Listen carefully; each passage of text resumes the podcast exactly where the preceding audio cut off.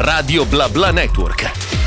E allora stanno per arrivare i mondiali, questi mondiali tanto criticati, tanto se ne è parlato tantissimo. In ogni caso sono arrivati, sono alle porte, stanno per iniziare finalmente e questi saranno presumibilmente, anzi sicuro, almeno stando alle sue parole, gli ultimi mondiali giocati da Leo Messi. E parliamo proprio di Messi e di un libro che proprio si intitola così, Messi, proprio pulito, pulito. E eh, lo facciamo con il suo autore Fabrizio Gabrielli. Buongiorno Fabrizio, ciao! Ciao Marta, buongiorno e buongiorno a tutti gli ascoltatori. Buongiorno a te, che bello parlarti, ritrovarti e parlare di questo tuo libro eh, pubblicato da 66 and Second. Eh, quindi un giocatore che eh, di fatto è ancora in attività. Tu hai scelto di raccontare la storia di un personaggio che è universalmente conosciuto anche per chi il calcio di fatto non, non lo segue, però insomma eh, è un giocatore con tantissimi eh, risvolti anche a livello proprio personale, eh, eh, di carattere. Raccontaci un po' di come è nato questo libro, la volontà anche di scrivere questo libro. Sì, eh, hai sottolineato un aspetto molto interessante che è quello sulla difficoltà di scrivere di calciatori ancora in attività, che era più o meno una, una situazione in cui mi ero già trovato a passare eh, scrivendo il libro precedente su Cristiano Ronaldo, esatto. del quale se non ricordo male avevamo anche parlato in radio. Sì. E, è, è chiaro che, che, raccontare un calciatore ancora in attività ti permette da un punto di vista ovviamente ha il limite di non sapere mai quale sarà la pagina finale, no? di non essere mai arrivato a vedere la, uh, la cristallizzazione di una storia.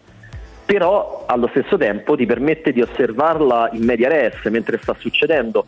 E, ed è un, un, tipo di evoluzione che, che, che mi affascina molto mi ha affascinato molto eh, soprattutto poi scrivere di, di, Messi un po' perché per predisposizione personale, insomma questa è un po' la mia zona di comfort. Mm. Io per l'ultimo uomo da dieci anni scrivo sostanzialmente di Sud America e di, nello specifico di Argentina.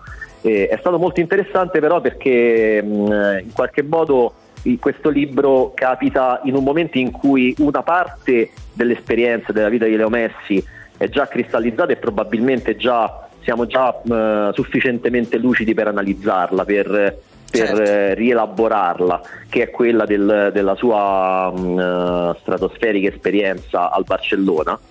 E dall'altra, proprio nel momento in cui invece si stava compiendo una, metam- una metamorfosi che, che, sta prendendo sempre più eh, corpo, che, stia, che sta lievitando, che è quella del suo rapporto poi con l'Argentina. A differenza di altre biografie su Messi, questa si concentra molto sul, sull'argentinità di Messi, sul rapporto con la nazionale, spesso conflittuale, fino poi al punto di svolta che è stato quello della vittoria in Coppa America che ha in qualche modo eh, innescato un processo di immedesimazione completamente diverso che sta eh, in realtà adesso proprio esplodendo. Negli ultimi giorni sui social è diventato piuttosto virale il discorso che, che, che è uscito fuori poi della, che ha fatto Messi nello spogliatoio prima della finale della Coppa America contro il Brasile e, e basta insomma concentrarsi sulla timeline di, di, Twitter per vedere in questi giorni quanto l'entusiasmo intorno a Messi che è sbarcato oggi negli Emirati Arabi per giocare domani una, dopodomani un'amichevole di preparazione sia alle stelle insomma.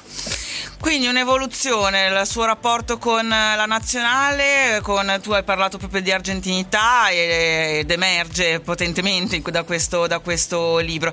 Pensi che effettivamente questo, mm, al di là poi ovviamente della, della forza di eh, una nazionale, eh, possa mh, mm, proprio Messi essere il grande trascinatore di questa squadra in questo, in questo mondiale del Qatar?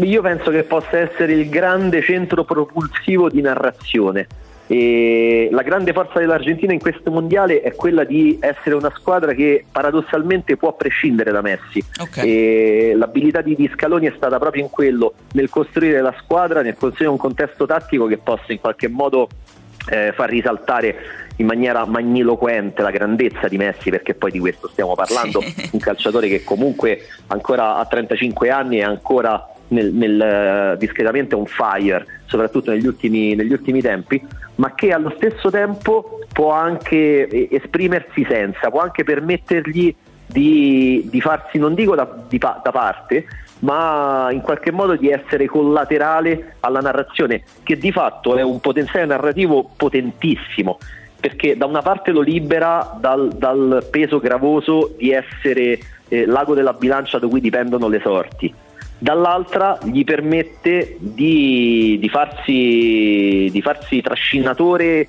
un po' silente, diciamo che è la realizzazione perfetta di quello che è sempre stato poi il suo ruolo, soprattutto nell'ultimo decennio dell'Argentina, quello di capitano riluttante. Ora che abbiamo imparato ad accettare la sua riluttanza, sembra quasi che invece si stia prendendo per mano eh, per, per, per scrivere l'ultima pagina di una narrativa quasi epica la sua nazionale, si sia fatto motivatore, si sia fatto trascinatore, caudillo quasi maradoniano, diciamo. Quasi maradoniano, infatti tu hai eh, cioè la dedica proprio inizio libro ai capitani riluttanti. Ascolta, se rimani eh, in ascolto, facciamo passare una canzone, torniamo tra pochissimo a parlare del tuo libro. Aspetta, stai lì Fabrizio.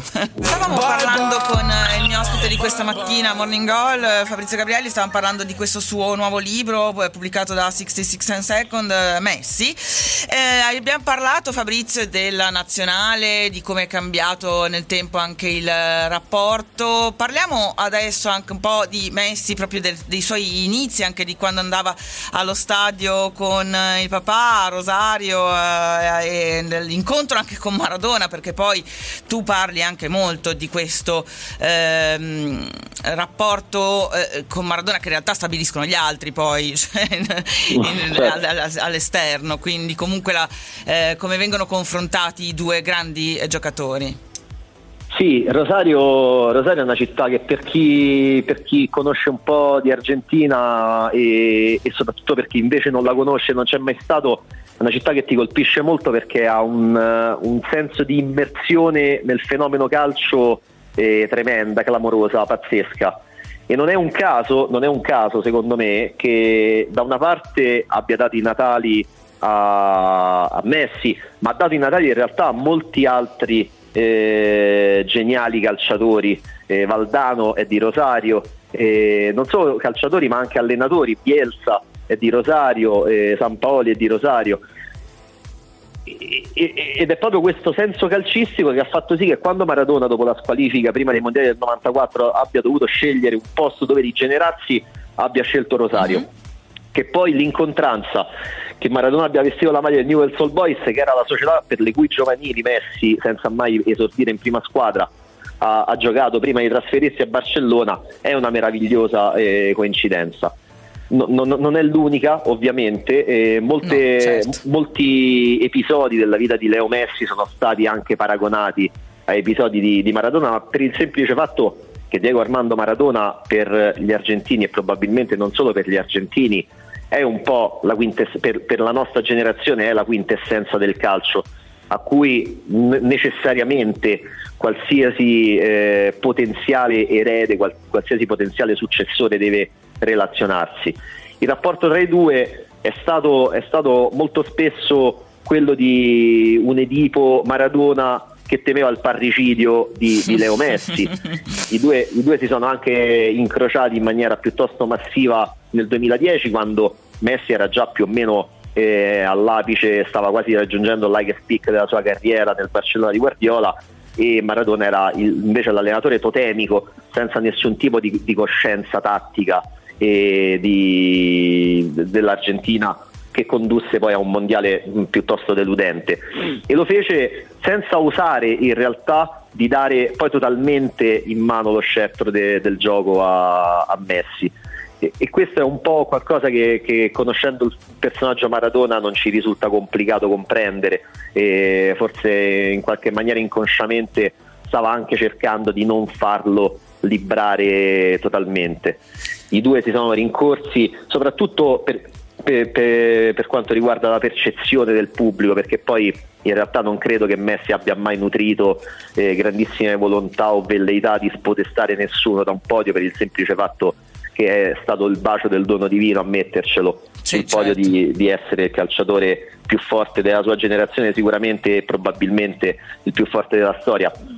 Però è evidente che il rapporto tra i due ci dà anche una visione piuttosto, piuttosto interessante della, della concezione eh, argentina per il calcio. Messi è un poster rilucente eh, che, che, è appeso nelle nostre camerette da vent'anni, Maradona è una bandiera ah, che beh, rappresenta certo. molti aspetti che, che, Messi non rappresenta evidentemente. Certo, ehm, neanche la, la, copertina, la bellissima copertina tra l'altro di questo libro riporta Messi con la maglia blaugrana, perché ancora oggi Fabrizio comunque è il Paris Saint Germain, ma più o meno tutti colleghiamo Messi al Barcellona, comunque rimane, rimane lì, rimane quell'immagine, no?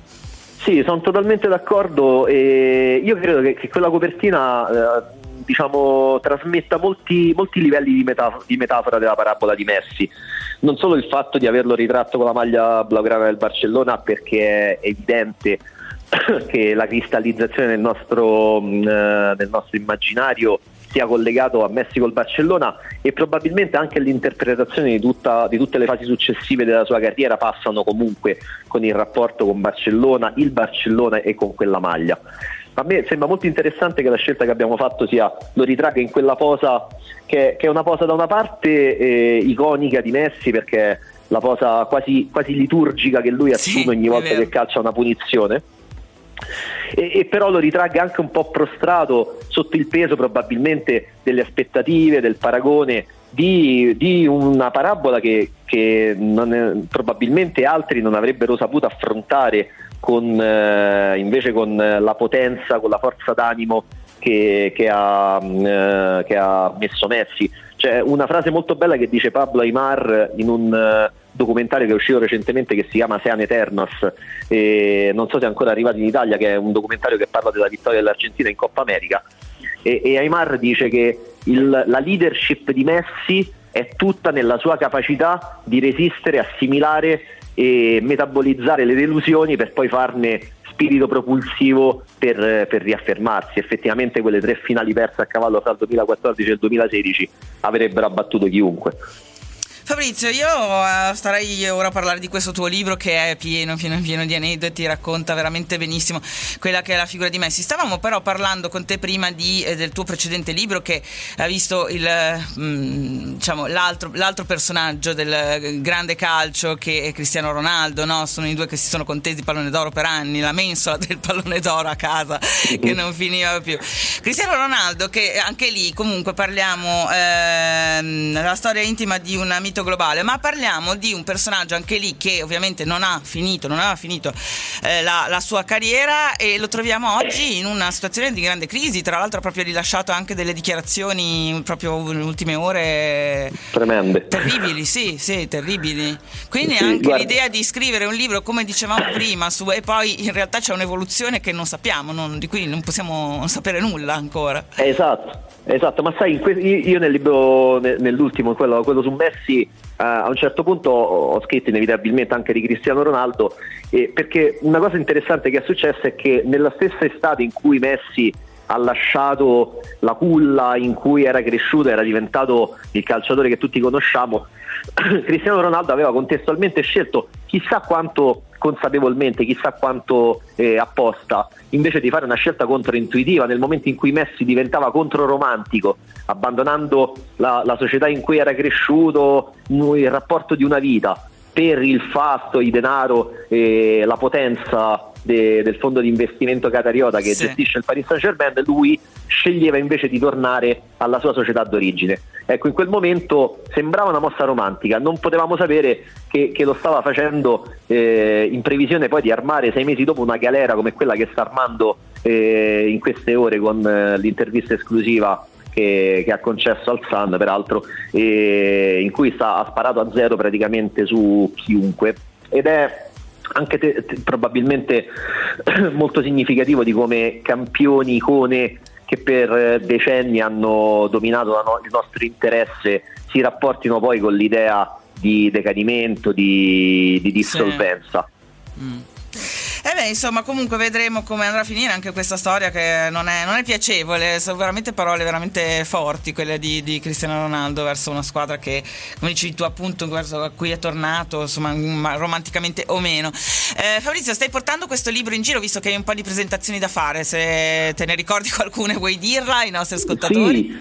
Sì, sì, sì cominceremo a portarlo un po' in giro, soprattutto in questo, in questo periodo in cui cominceranno, cominceranno i mondiali, saremo a Roma, sarò a Roma il il 18 a Darisma Zona Pigneto, eh, poi sarò a Milano il 21 alla Libreria Verso, il 22 a Frosinone alla UPIC e per adesso il 3 dicembre a Trento alla due punti insieme a Tommaso, a Tommaso Gianni.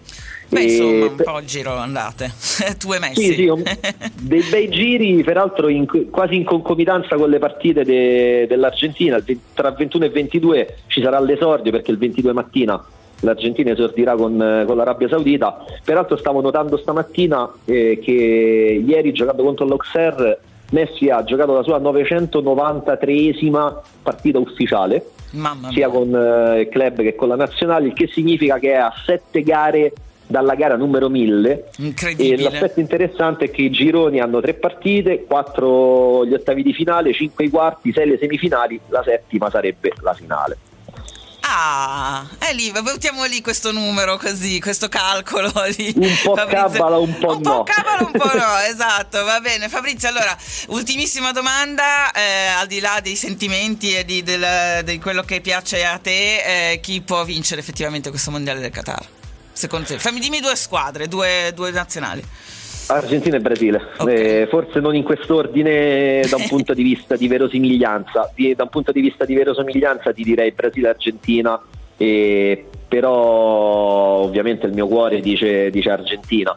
Io non vorrei che tutto l'entusiasmo, che tutta l'unione del gruppo, la fiducia in se stessi, che somiglia tremendamente a quella del 2002, eh, sia foriera di, degli stessi esiti del 2002 ma mi sembra che, che davvero Scaloni abbia costruito un progetto più emozionale che tattico all'altezza di un mondiale che varrebbe la pena di, di seguire, non fosse altro per quello. Ci sono molti aspetti che ci portano a, ad avere de, delle difficoltà a seguirlo questo mondiale. Eh, sì, sì. Sì. E molte, molti, molti, molte situazioni etiche che proprio ci mettono di fronte alla condizione di avere un po' di malanima mm. nel seguirlo e poi il calcio è tutta un'altra cosa e quindi anche solo per questo insomma eh, può, eh, può valere la pena seguirlo. Va bene, staremo a vedere. La strada deve ancora iniziare, sarà molto lunga. Io ti ringrazio intanto, Fabrizio, per essere stato qui con me su Radio Brava Network. Ricordo ancora una volta e suggerisco questa lettura molto bella ai nostri ascoltatori. Messi, pubblicato da 66 and Second. Grazie ancora e buon lavoro, Fabrizio. A presto. Grazie a te, Marta. Buona giornata. Buona giornata, ciao, ciao grazie. Radio Bla Bla Network